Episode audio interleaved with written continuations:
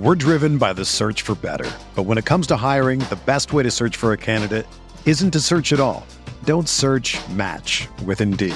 Indeed is your matching and hiring platform with over three hundred fifty million global monthly visitors, according to Indeed data, and a matching engine that helps you find quality candidates fast. Ditch the busy work. Use Indeed for scheduling, screening, and messaging so you can connect with candidates faster.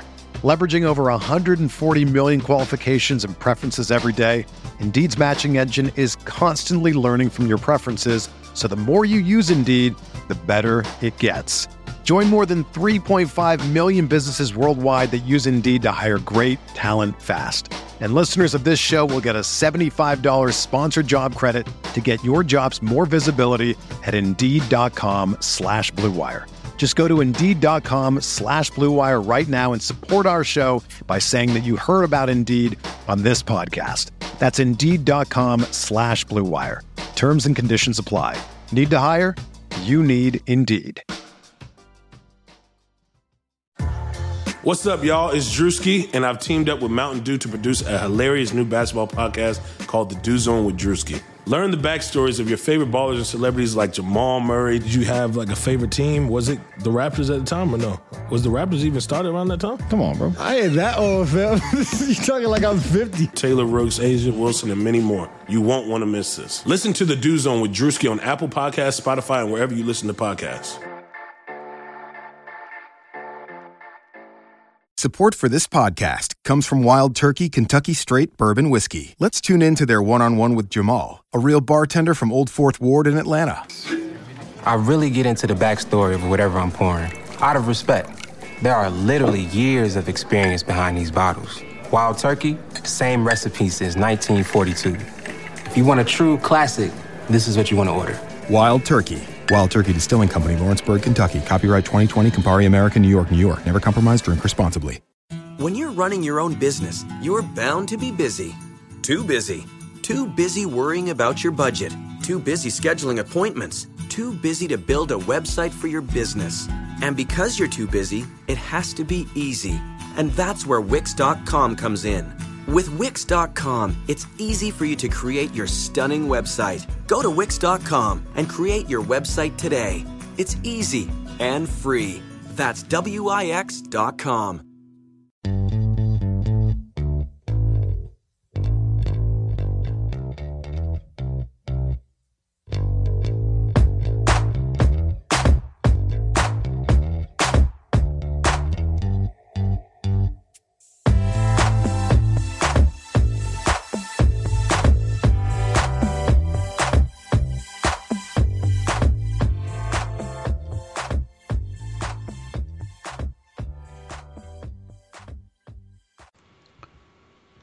Welcome to the RotoWire Fantasy Basketball Podcast, brought to you by DraftKings dot com, the leader in daily fantasy sports. Use the promo code RotoHoops when you deposit for our free contest entry today. I'm your host, Josh Hayes, joined by Benny Ricciardi every Monday as we are back again breaking down the latest fantasy basketball news. We'll be breaking down the Sunday box scores for Fantasy Impact, and we'll talk about the top three guys that you should be selling in terms of ads in your season-long leagues. Uh, you can always find Benny on Twitter at Benny R eleven and over at RotoCurve, RotoWire, and as a featured writer on the DraftKings playbook. And you can also follow me on Twitter at Josh Hayes F S and find me hosting the Fantasy Hoops Insider podcast over at the fantasy hoops insider dot com. The RotoWire Fantasy Basketball Podcast is available on iTunes and Stitcher for your download and convenience, so don't forget to share and subscribe. Benicio, welcome to another week of season-long fantasy basketball action. Yeah, I actually had a um, pretty good week last week. I won my head-to-head league again, so doing pretty well there. Um, I actually lost in a few categories in my Roto League, so there's a, a little bit of lineup tweaking I need to do. I need to go find some blocks and steals, mm-hmm. which is, you know, never an easy thing to, you know, to kind of go get because some of those guys hurt you in other categories. So right. I got a little bit of homework I got to do this week to try to figure out how I'm going to, you know, how I'm going to raise that without ruining myself in some other spots that I'm, you know, in a tight race with some other guys in. So Interesting. Interesting stuff to consider. Yeah, I had my first losing week in a while, so I fell down to second place in my head-to-head league there. I got burned by a lot of snow um, postponements, and not, ah. not enough of those got made back on Saturday. Not enough of those got made up on Sunday. So um, that hurt, and then along with uh, Pachulia, uh, getting injured uh, towards the middle of the week. So both of those things sort of comboed for me to lose to three five with a tie. Otherwise, I was in pretty good position to at least win six to three. So that's something that just happens in weekly leagues when you when you have lineup lock, and you just got to go uh, back to the drawing board a little bit here. But um, aside from that, I think I'm in pretty good shape overall, holding steady in third place with um, I think what could be could work out to be a really good trade for me. I just I'm gonna get your your take on this, and then we'll move forward to the box score breakdowns. I traded straight up um, Rudy Gay for Tyreke Evans, and just to give you a little bit of context in the trade, uh, this is a nine category league with assist to turnover as the last category, and um, in in terms of assist to turnover, I am third to last. Uh, and then this is a fourteen-team league, so I have the most points to gain overall from assist to turnover, and I'm I lead the league in scoring.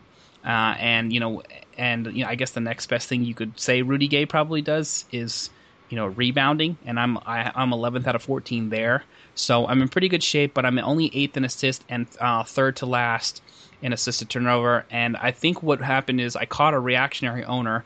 Uh, if you saw a, another site, not named RotoWire, by the way, who sort of published little um, uh, buy or sell article talking about um, you know Tyreke Evans as a potential shutdown candidate. I think that scared the pants off of that guy. And it was like, I need to go find somebody who will give me something for, for Tyreke Evans right now, uh, which makes some sense. But I never think about shutdown candidates in January, first of all. Second of all, um, the Pelicans have actually been winning a few games as of late, uh, so which definitely helps out the stock or you know of.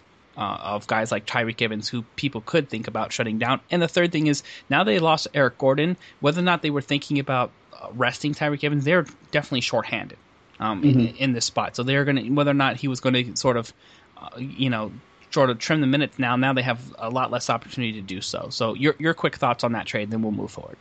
Yeah, I mean, the other side of that trade, too, is, is the way I want to kind of go with it, too. You got Willie Cauley-Stein back now, so they're not going with Boogie at center and, you know, um, Rudy Gay at the power forward spot anymore. So that'll probably hurt his rebounding as well, because now he's going to be back to playing the three, yes, which is also which is also a tougher matchup for him, because if you think about some of the best defensive players in the league, you know, small forward is where a lot of them reside, or, you know, on the wing spots. Mm-hmm. You know, when they play Chicago now, he's going to get matched up with Jimmy Butler. They play San Antonio, he's going to get matched up with Kawhi Leonard, you know, and, and so on down the list. So I think that, you know, you're, you're probably trading Rudy Gay, and Rudy Gay's hurt right now, too. So you probably traded Rudy Gay away at a good time to get rid of him.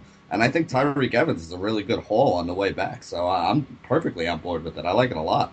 All right, thanks, man. I appreciate that. I thought I I got lucky to sort because I was thinking, you know what, I need to go find a trade partner who who take a guard. But I it was I was you know we've been swamped, and I, I um, personally um, it, it's always hard to go pluck a point guard off of somebody's mm-hmm. roster. I usually have to overpay just a little bit, and I have almost no roster depth. Everybody who's on my bench right now, with the exception of one guy, is injured. I've been I have you know Pachulia and Steven Adams, who fell by the wayside, and Alec Burks, who I sort of was hoping would come back sooner than later, to sort of you know since he was playing that point guard role, and I thought he could give me a little artificial boost um, mm-hmm. at an assist once he get got back into the lineup. So I was sort of hope, kind of banking on that, and now I'm able to. Um, roll with Ty- Tyreke Evans, so hopefully that's something that can uh, create an impact for my team. Let's go ahead and talk about the guys who made an impact on Sunday here, Benny. We'll start here with the uh, number one matchup uh, that we have uh, on our list here, and this was Dallas versus Houston. Houston leads a nice comeback late in the third quarter um, to, to cut the lead to one, and then just runs away with it in the fourth quarter. Let's talk about what you see here in terms of fantasy impact in this game. Uh, well, let's start on the Houston side, because there's a couple interesting things that are going on over there. Um, let's see. They, they've decided to kind of mess with the rotation a little bit. Mm-hmm. And I know Dwight Howard is out, but, you know, the way the coach was talking, this is something that they're going to do whether Howard's in there or not, where they're going to go with a little bit more of a small ball lineup. So they started Ariza and Brewer at the three and the four, with uh, Harden and Beverly, who came back as well at, at the guard spot. So, you know, let, let's go through this, because there's actually a lot of stuff for fantasy here. You got Beverly back, so that kind of takes whatever value Ty Lawson kind of has off the table. Mm-hmm. Um, Beverly is probably going to be the one who sees more minutes. And again, fantasy-wise, I'm more worried about guys going up against Beverly than I am about having Beverly on my team. He is a good defensive player. Um, although people have still been putting up good numbers because of the pace that Houston plays at. Mm. But, you know, to me, he's more of a guy I'm worried about using guys against than I am about worrying about him. But it does take Ty Lawson off the table, or Jason Terry, if anybody was using those guys. You know, Lawson was a decent option. Terry has not been a good option in a while, but, you know, that's that. At the forward spot, I think Brewer is now somebody you got to look at if they're going to stick with this small ball lineup, because he's been seeing more minutes lately and putting up decent numbers. You know, he's one of those guys that I was actually talking about when I was saying some of the guys that I'm kind of looking at. You know, it's a twelve-team league, the the Roto League that I'm in, and you have a pretty deep bench. You have ten bench spots, which is, you know, more than you usually have in a lot of leagues. So he's a guy that I'm thinking about picking up because he can get me some steals and blocks, which are categories that, you know, are usually tough to fill. He doesn't get a ton of scoring. You know, get a couple, get a couple rounds, nothing spectacular, but um, he can help you there. Ariza has been playing better. You know, this game he played great. Hit six of nine three-pointers, put up twenty-nine points. You know, again, Ariza's value was kind of tied to his shooting because he'll do a little bit of the other stuff, but when he really helps you out is, you know, he's he's basically a spot-up corner shooter. So earlier in the year, he wasn't hitting anything and was killing you. So there's a chance that somebody might have dropped him and put him on the waiver wire. Um, so he's a guy that you got to look at too. And then the guy off the bench for them that is somebody I think we need to talk about right now is Josh Smith. Now, he's got ups to his game and downside to his game, but he can help you in the blocks and steals category. And he got traded over to Houston this weekend. In the two games that he's been part of the Rockets team, he's already played over twenty, twenty-five minutes in both of them. And he's put up some decent stat lines. You know, like I said, nothing crazy in the scoring, although he's taking a ton of shots. He will absolutely murder your field goal percentage um, and your three-point shooting percentage if those are stats that you count in your league because he just chucks. But he'll get a couple steals, he'll get a couple blocks, he'll get a couple rebounds. He was on the floor when they were making that comeback. And depending on what site you play your season-long games on, some places he's a small forward, some places he's a power forward. So I think that he's somebody that in like a twelve or fourteen team league, you know, you might want to keep an eye on. I wouldn't jump and throw him on my roster yet. I want to see how much time he gets because they still have guys like Terrence Jones and Capella, and eventually Dwight Howard's coming back. It's not like Howard's out for the year, but it does make me a little concerned because they did go out and make like a trade for this guy, meaning that maybe they know something about, you know, either Montejunas or Howard that the rest of us don't, that, you know, one or both of those guys could be out for an extended period and they felt like they needed more depth. So it's just something to keep an eye on on the Houston side over there. Yeah, I totally agree with you there as well. So I think what happened, in my guess, is just speculation, is that uh, Doc Rivers is it's well documented that he that Trish um, that Josh Smith has been in his doghouse, and even um, Josh Smith came over and said, you know what, I made a mistake signing with the Clippers uh, there as well. And he might have just went with a situation where he thought that was uh, um, maybe a little bit more money for him. That's the only reason I could really feel like, because he, you know, definitely he went out and preferred to, to sign with, with with Houston. And, you know, Houston is sort of strapped in terms of cap space after, you know, paying what they're paying Harden and um, Ariza, Parsons, and now um, James Harden. So I, I could definitely see him saying, I'll take the couple extra million for a team that was that actually defeated Houston uh, in the playoffs there. So he thought it was probably a good playoffs, um, you know, position spot, and it definitely still is. But, you know, Houston is right there in the mix with the playoffs there as well, although they don't have as good of a record as last year. So I, I think now he understands he's in a better situation with a team that, you know, Um, likes him more in their rotation than, than Doc Rivers does, because Doc Rivers clearly did not prefer him when he was getting D M P C D'd with, you know, Blake Griffin uh, and DeAndre Jordan out of the lineup. So um, I, I'm with you with Corey Brewer there as well. We quickly want to mention uh, Salah Mejri uh, here, uh, who gets a surprise start um, over um, who we thought was going to be JaVale McGee as a fill-in guy uh, for Zaza Pachulia here. Your thoughts on his initial um, performance there? Played very well, double-doubled there, um, was just a, a, a factor. You could hear, like, I was listening to the Rockets broadcast in, in the car uh, for there a while, and they were just openly complaining about how bad Mejri was was um, dominating them inside, especially with no, no Dwight Howard there. So um, do you feel like this guy um, has earned himself some minutes there overall? Is he a legitimate threat to Pachulia, or how do you see this end up shaking out? Yeah, I don't think he's a legit threat to Pachulia. I think when Pachulia is healthy, he's easily the number one there. Mm-hmm. But, you know, the coach was talking about how he liked this guy even before that game and how he was looking to try to get him some minutes. So I don't think he's – I think that the minutes that he gets is going to be the problem. But based on what I saw – and, again, it's one game. But in that one game, the guy kind of proved that he could play a little bit. So – you know, I don't think his minutes are going to be solid enough for us to consider him as somebody that we got to throw onto our rosters. But he's definitely somebody that you, you click the little flag on the watch list for, because if Pachulia does happen to be out for an extended period of time, you know, I think this guy is somebody you can pick up off waiver wires that I don't think he's going to get you a double-double every game, but if he's playing the kind of minutes that he has been and he's playing the role that Pachulia has, I mean, let's face it, Pachulia was basically getting you a double-double every game, so...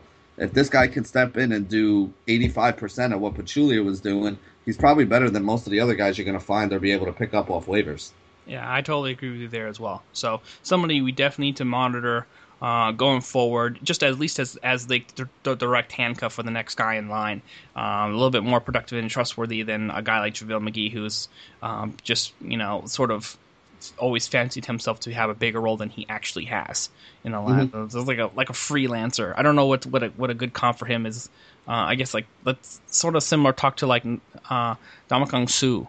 They complained about him like just you know going off script and, and doing things that you shouldn't be doing rather than sticking to uh, you know like his defensive assignment and stuff like that. So um, yeah, so some somebody who's at least painted himself onto the radar. All right, uh, let's go ahead and move on to the L A Clippers, the aforementioned Uh, Doc Rivers team here, and talk about th- this matchup here. Toronto handles them overall one twelve to ninety-four. Clippers um, really didn't do much uh, to to stay in this game after getting waxed in the second quarter, thirty-five to thirteen. Uh, come out and just you know they never really chip into the uh, the lead in the, in the second half, and uh, you know Kyle Lowry and company sort of throw it into cruise control overall. Your thoughts on the fantasy impact uh, for this box score? Yeah, I mean, it kind of turned into a little bit of a blowout, so I don't want to take a ton away from it. Um, what I do want to take away from it or kind of let people know is, like, Toronto is legit. Like, they, to me, they might be the second or third best team in the East. Um, you know, obviously I have Cleveland as number one, but, you know, I think a matchup with them and the Bulls, like, I kind of favor Toronto in that situation, to be honest with you. Um, you know, Kyle Lowry and DeMar DeRozan are legit. They're the top two guys. You know, maybe Valakunas would be like the only other guy that I would really consider on that team. Um, you know, again, you can't really take too much out of a twenty-point blowout where they took their, their foot off the pedal. Um, but I do really like this Toronto team, and I think they got, you know, they got talent and they got upside. On the Clippers side, um, I think the only thing that I really noticed on the Clippers side, and again, he actually didn't even start Um, this game, but he did wind up playing more minutes than the other forward options that they have there. I kind of like Wesley Johnson a little bit now that Josh Smith is out. You know, with Josh Smith out, you figure it kind of thins out the craziness that they have at that small forward spot.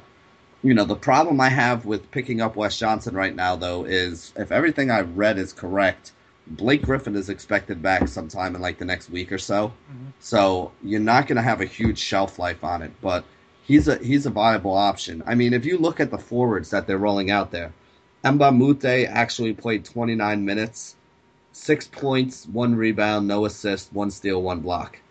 Um, Paul Pierce, sixteen minutes, four points. I don't even know if he did anything else. Five rebounds, three assists. You know, Wes Johnson actually didn't have a well. None of them really had a good game, but Wes had had a couple good games before this. You know, Wes went six points, four rebounds, an assist, and a steal. Mm-hmm. You know, again, if you if you're, st- I'm still trying to figure out who the forward option on the Clippers team that I want to own is. You know, like I said, right now there's really not the much there. None. Yeah, right I now. was gonna say right now there's not really much there. You know, Wes Johnson is the only guy that I'm kind of looking at a little bit, but to me, it's still right now at least it's DeAndre Jordan and Chris Paul. And then J J Redick, who's also been scoring and, and shooting. You know, if you need some three-point shooting or you need scoring, those are basically the two stats that he gives you. So if you can handle a two-stat guy like that or if you need the three-point shooting, you know, he's the only other guy in this team that I'd consider. You know, if you have Chris Paul, you have DeAndre Jordan, you know, they're studs. You're probably rolling them out there every day anyway. Yeah, and, and on the Toronto side there as well, James Thompson continues to start, continues to provide you provide you with zero value. Luis Scola got hated on uh, in this matchup there, eighteen minutes and did nothing but five rebounds and one assist, a steal and a block, scored zero points. Um, and then the only person you can sort of make a little bit of a case for here is um, Cory Joseph and to a lesser extent Bismack Biyombo, who had a nice game off the bench but probably played a little bit more minutes than he normally does because this was sort of a blowout there. But Cory Joseph has been holding steady at twenty-two to twenty-six-ish minutes. There scores twelve points, uh, three assists. Really only probably like fourteen-team uh, league uh, you know, uh, viable and above. Um, in, in those spots there. But, um, you know, nice performance overall. So Toronto guys, studs who you're normally playing, did their thing, and we really don't really want to get exposure to nobody else sort of breaking out from the mold um, out of the guys that we mentioned here. So we'll move on to the Boston versus Philadelphia game here. Um, Boston sort of separates himself uh, in the fourth quarter, uh, taking, uh, you know, extending the lead by five. So uh, put the game away, ended up winning out by twenty, but you got the majority of the minutes that you wanted from almost everybody. Isaiah Thomas was only limited to twenty-five minutes because they had a game in hand, but he still scored twenty points. Avery Bradley and company played thirty minutes. All the rest of the starters, aside from Merritt Johnson, um, uh, played uh, about normal minutes there as well. And one of the situations where I really regretted for D F S for Sunday was not paying up for Robert Covington, because I gave some credit to Jay Crowder, who is a pretty good defender, and I ended up pivoting to Jahlil, to uh, Jahlil Okafor, who was cheaper in the lineup uh, in, in D F S, and that was the wrong move because uh, Robert Covington makes it rain from three uh, there as well, and came up with eight rebounds, so he was the preferred option who probably could have made a, a, the difference between me cashing and not cashing Uh, in my double-ups on Sunday there. It was a, it was a close call. So uh, your thoughts overall on what we could see from um, this performance? Yeah, I mean, let me give you let me give you my thoughts on the Celtics real quick. I am not really huge on anybody on this team right now for fantasy purposes, and I'm going to just explain why, why real quick.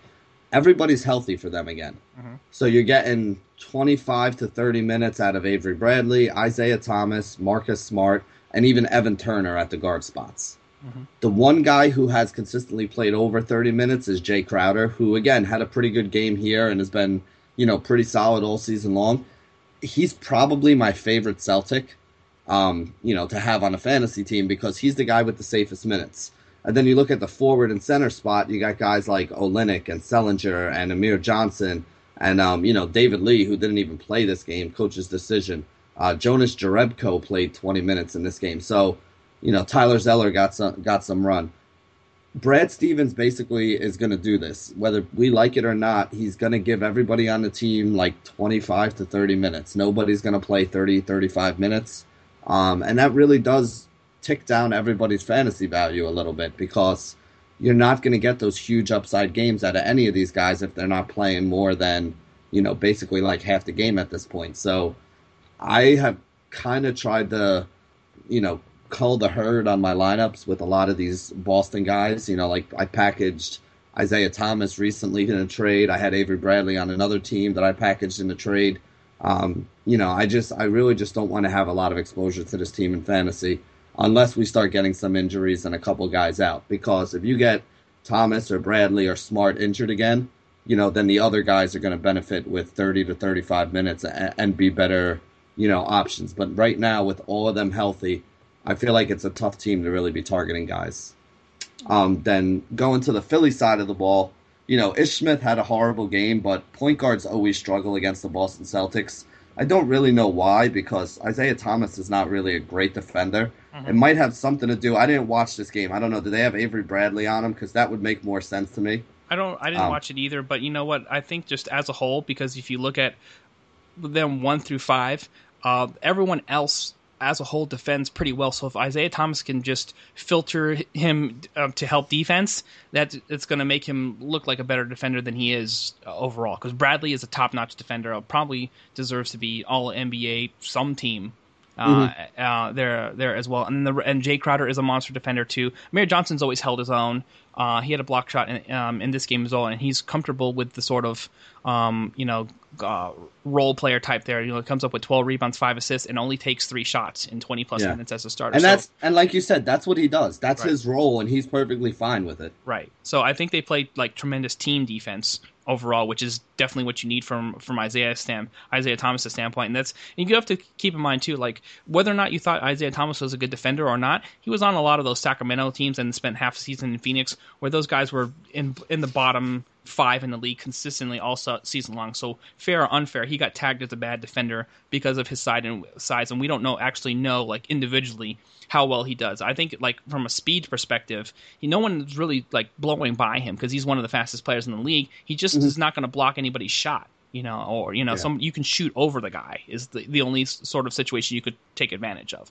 So mm-hmm. I, I I think we need probably just need to say, you know, um, we should like reevaluate as to whether or not Isaiah Thomas is actually a bad defender, because probably he's pretty good at doing what Brad Stevens wants him to do uh, overall. So there, and then think about the second unit too. Is a, well, Marcus Smart is another guy who um, is a is a plus defender, and he mm-hmm. he soaks up some some of those minutes at the point guard position. While Isaiah Thomas, he came up with four steals in that game there as well.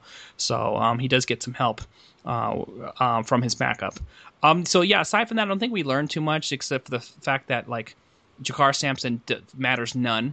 Uh, overall, Jerami Grant has been shifted back into that re- reserve role. Who knows how long that's going to hold overall, mm-hmm. but they still have like a, a serious situation with uh, their, their two guard uh, overall. And they, I don't think they've really figured out an, an overall identity aside from the fact that Robert Covington every now and then is going to go off for games like this. Ish Smith, we've seen do, do sort of the same thing. So it's like, I don't mm-hmm. know, sort of good luck predicting which of the guys on, you know, uh, on uh, Philadelphia is the most trustworthy. I, if you would have asked me before this game, I would have said Jahlil Okafor is the most tr- trustworthy scorer, but probably made, maybe would have just been a mistake trying to um, target that team uh, in terms of fantasy value. But the price was very cheap in D F S, so less, lesson learned there.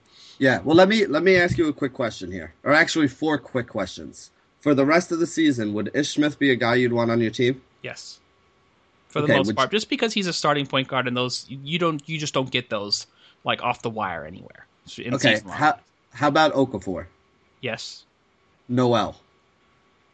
Uh, you know, I'm. Uh, I, he has value overall, but he's not a guy that I like for my season long teams for the most part because of the terrible free throw percentage. So I I, I love him okay. in the category as like he has value everywhere else, but I don't want him on my team.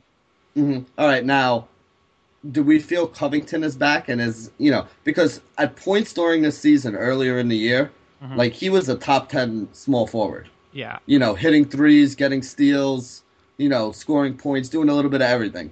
And then he was literally a bottom ten small forward where you were like, why the hell did I waste a draft pick on this guy? I think he is he is back and he should and he's probably most people who like um, took a chance on him, didn't drop him because they know how Phoenix is with their rotations, and you're just like, no, eventually, like somebody is going to get injured or make it back into the lineup. Same way with like Jerami Grant keeps getting starts because Noel gets hurt or Robin Covington has a bad stretch and they decide to start him instead. So they all like end up being ownable on in in one form or or another. I just don't want, I just don't trust him enough to be productive. But if he was on the wire, okay. I would I would grab him. Yeah, well, that was that guy. was actually going to be my next question with Covington is. If you had him, would you keep him? If you didn't have him, would you pick him up? And then if somebody offered him to you, would you want to trade for him? Yes, yes, and no is the third one. I don't trust him enough to be consistent. I think he's going to hurt you in terms of like field goal percentage uh, there as mm-hmm. well. And the scoring like is going to be very uneven. You you can get a twenty-five point game out of this, and you can get a five point game the next game. Yeah, I so, think I think I'd agree one hundred percent with, with what you said there with that. That's the way right. I look at it too. All right, fair enough. Uh, before we move on to the next box score, I want to let you know that you can be part of the action all season long here at DraftKings dot com, the official daily fantasy basketball partner of RotoWire. With daily fantasy, you don't need to spend months micromanaging your roster. Play whenever you want and pick a new team every time you play. Challenges in, uh, you can challenge your friends here in a custom league to pr- prove you're the superior G M or square off against basketball fans from around the country for big prizes. Go to DraftKings dot com right now and enter the promo code RotoHoops to play for free. DraftKings, the official partner of RotoWire. That's promo code RotoHoops at DraftKings dot com. All right. Uh, thanks for the reminder, yeah. too, by the way. All right, all right. Let's go ahead and put a wrap up on this uh, short four-game Sunday slate. We're going to be talking about the Oklahoma City Thunder with a surprise loss here um, against the, the the Brooklyn Nets. This has really shocked me, too, because I actually thought, you know, for all my uh, sports betting buddies out there, that you should you should get actually if there was a game that you were going to bet far I was going to bet, and you're in one of those states that allows betting, then I would have felt fairly comfortable t- laying the fourteen and a half that, that the line was.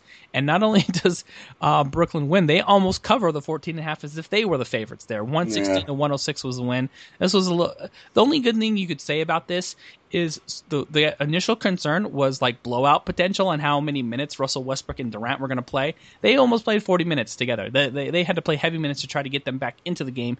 Didn't happen, but almost anyone that you used on either side of the ball pretty much provided some level of fantasy value, but you definitely sort of profited on the Brooklyn side here uh, overall. Uh, your thoughts on this box score? Yeah, I mean, honestly, I think this game went, you know, it didn't go as people expected it to go, but I think you got the production from who you expected to get it from. You right. look at O K C, you know, Westbrook went, what, twenty-seven, eleven rebounds, seven assists. Yeah. Durant went thirty-two points, ten rebounds, seven assists. Pretty much what you expect from those guys. Numbers around the triple-double every game when they get full run. Mm-hmm. Um, the only, literally the only other guy on O K C who I would even think is rosterable is Serge Ibaka, who had a little bit of a tough game. He had ten points, eight rebounds, uh, an assist, a block, and a steal, which, again, is kind of an Ibaka game. Like, that's pretty much what he does. He'll rebound for you. He'll get you a steal, you know, a couple of those defensive stats, and he'll put up enough points to make himself viable. So I don't think anything was really that out of line. I think the one thing that people need to realize, all these people who keep saying, well, Enes Kanter can score and Enes Kanter can rebound and Enes Kanter should be starting over Steven Adams. He is an absolutely atrocious defensive player. And if you don't believe me, just look at Brook Lopez's stat line, who, no surprise, Brook Lopez was the guy who did most of the work for Brooklyn, as he has been all season, thirty-one points, ten rebounds. You know, I think the thing that I take away from this is I'm starting any center that I have against Oklahoma City for the next week or so until Steven Adams comes back, because Collison and Kanter are not going to stop anybody at the center spot.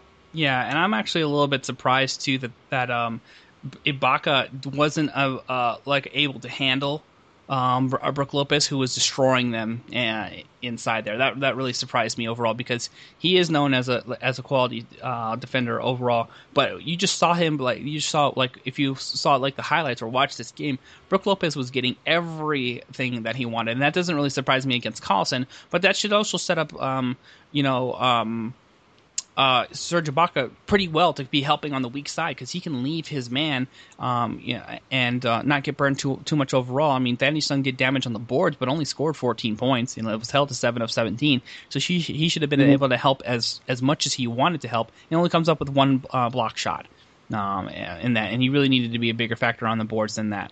So uh, or you know in in the paint in terms of block shots. So.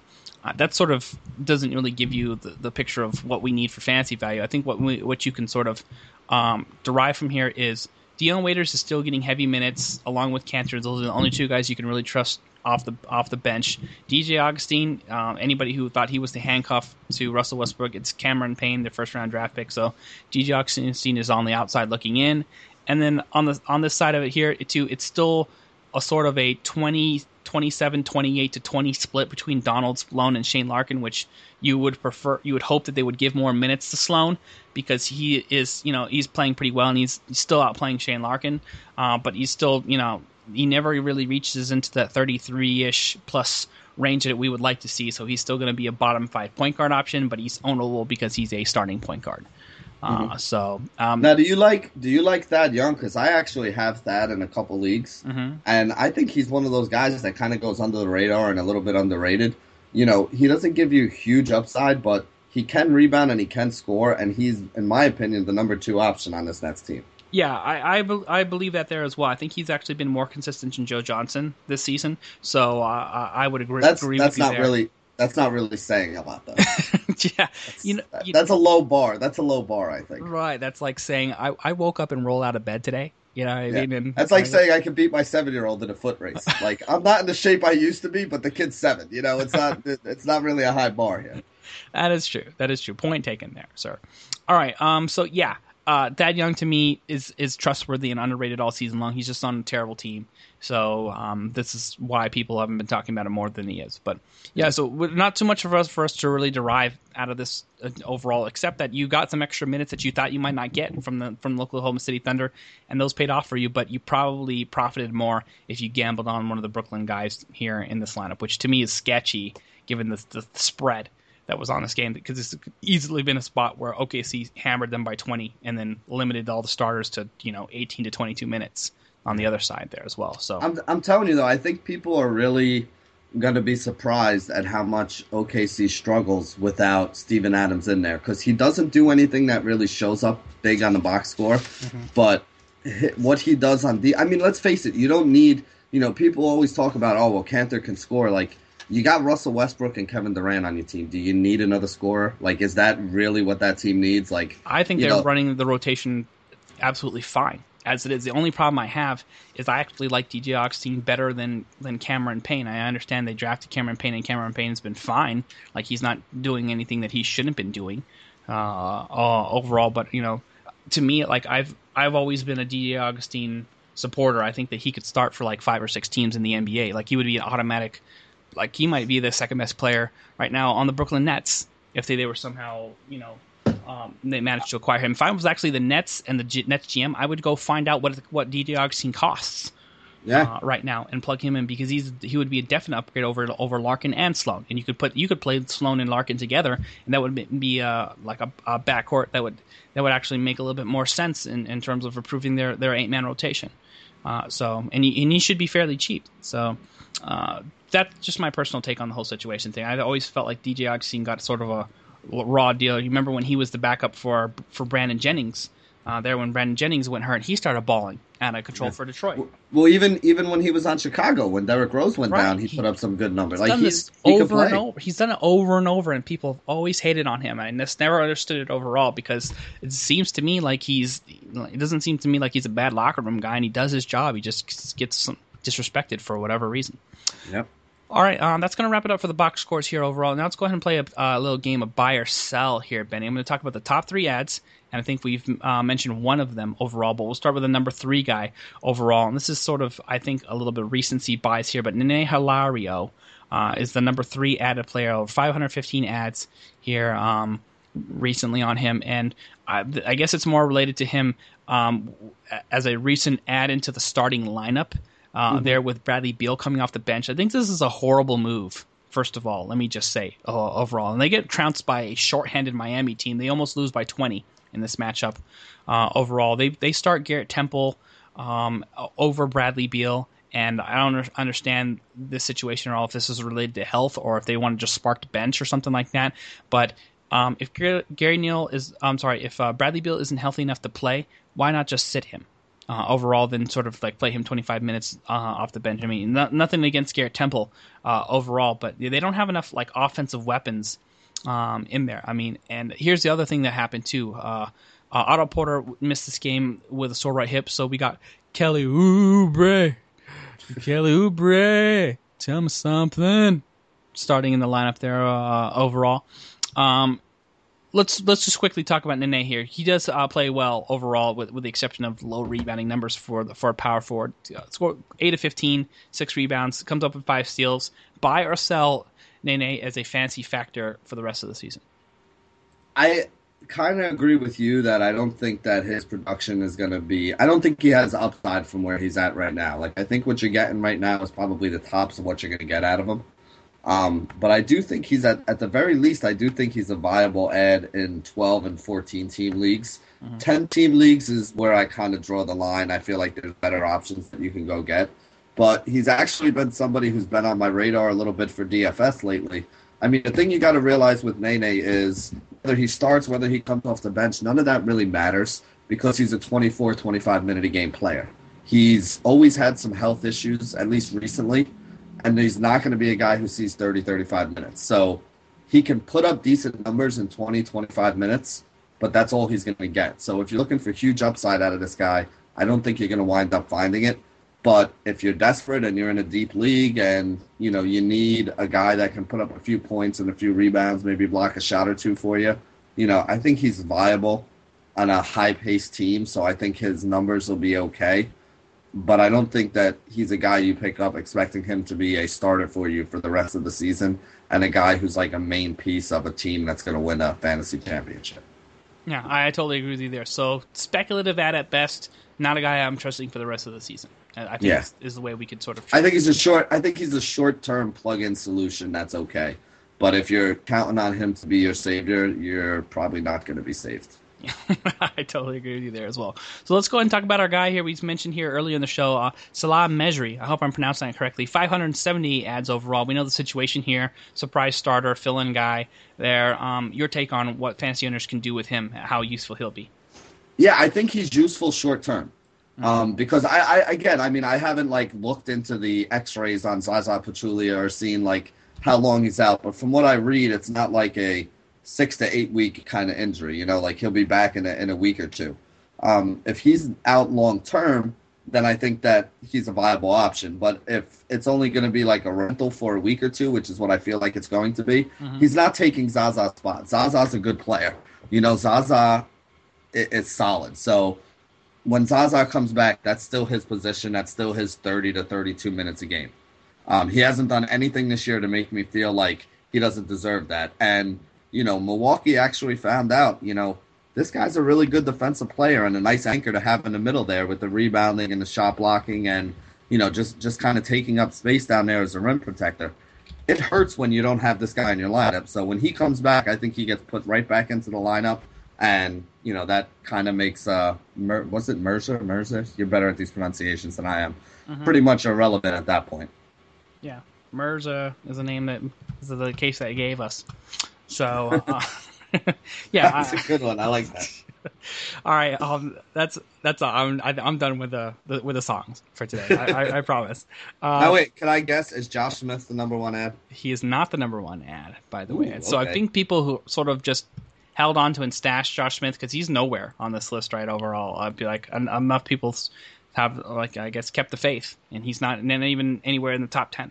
Right now. Well, um, is that list? When is that list from? Because honestly, if you looked at it like in the last forty-eight hours, I bet you his ads are, are pretty high. Like that might be the list from like last week to up till Saturday when he was traded. But no, this is regularly re- refreshed. This is f- today's information.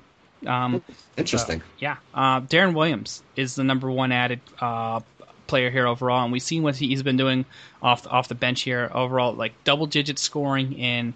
Uh, like what, five out of the past seven games, comes up with a double-double, nineteen and fourteen and thirty-four minutes. The, the, the shooting percentage was ugly, but otherwise then he's been providing fantasy value uh, overall. Still in the um, six-man role overall, but being trusted to play some pretty big minutes uh, for, for this uh, New York Knicks team here. So your your thoughts on Darren Williams, guy getting twenty-eight minutes plus here in the past three games, as a viable uh, fantasy option off the bench for the New York Knickerbockers. Oh, man. I mean, you know, we have actually talked about him before on the, on the D F S podcast where he's done this before in his career where he's had, like, weeks or two where you're like, my God, why is this guy not starting? You know, and, and he reminds you, I think he was, like, a top five pick at one point, too, wasn't he? Um, yeah, he went number two overall to the Minnesota t- Timberwolves. Uh, you, you, yeah. you, you broke up for a little bit here over there, but, uh, yeah, your question oh, was sorry. that he was um, – You know, was he or wasn't he top five? Yes, um, yeah. in the draft. Yeah, so for Derek Williams, though, I think he's played himself into enough of a role here and off the bench at twenty-eight to thirty-plus minutes that you need to pay attention, and he's getting the green light to shoot a ton there. Shot took five uh, shot attempts and has been really good at getting it to the line, which is something Carmelo Anthony does for some reason. And I, I for whatever reason, they just decided to defer a little bit. Maybe Carmelo waved the white flag, because just eleven shots overall for him and nine shots for Porzingis is a little bit interesting. He led the team in shots there. So overall, so at least for the short term, he's a he's a guy that you you should probably add and look to get some additional scoring and rebounding punch uh, overall. But just keep in mind that he's not a, a inefficient guy uh, overall, and it's not the most like uh, basketball I Q savvy guy, which means he'll probably turn over the ball and make some bad decisions in terms of shot attempts overall. But yeah, probably the the best offensive option that you can go grab uh, right now here um, in the short term. So that's going to wrap it up for the uh, Monday edition of the RotoWire Fantasy Basketball Podcast. Uh, don't forget, you can always check us out on iTunes and Stitcher for a download convenience. If you get a chance to rate, review, subscribe, we would definitely appreciate it. We love five stars. You, and speaking of five, you can subscribe to this show and listen five days a week. So stay tuned to D J Trainer, uh, Nick Whalen, uh, Ken Kreitz, and Shannon uh, McEwen and company. Uh, handling the uh, the rest of the dudes all week long here. You can check me out on Wednesday here with D J Trainer uh, on, on this edition of the Fantasy Basketball Podcast. And don't forget to uh, subscribe to Benny on Twitter at Benny R eleven and send all your comments, complaints, and questions to me on Twitter at, as well at Josh Hayes F S. Thanks for listening, everybody. We'll see you next time.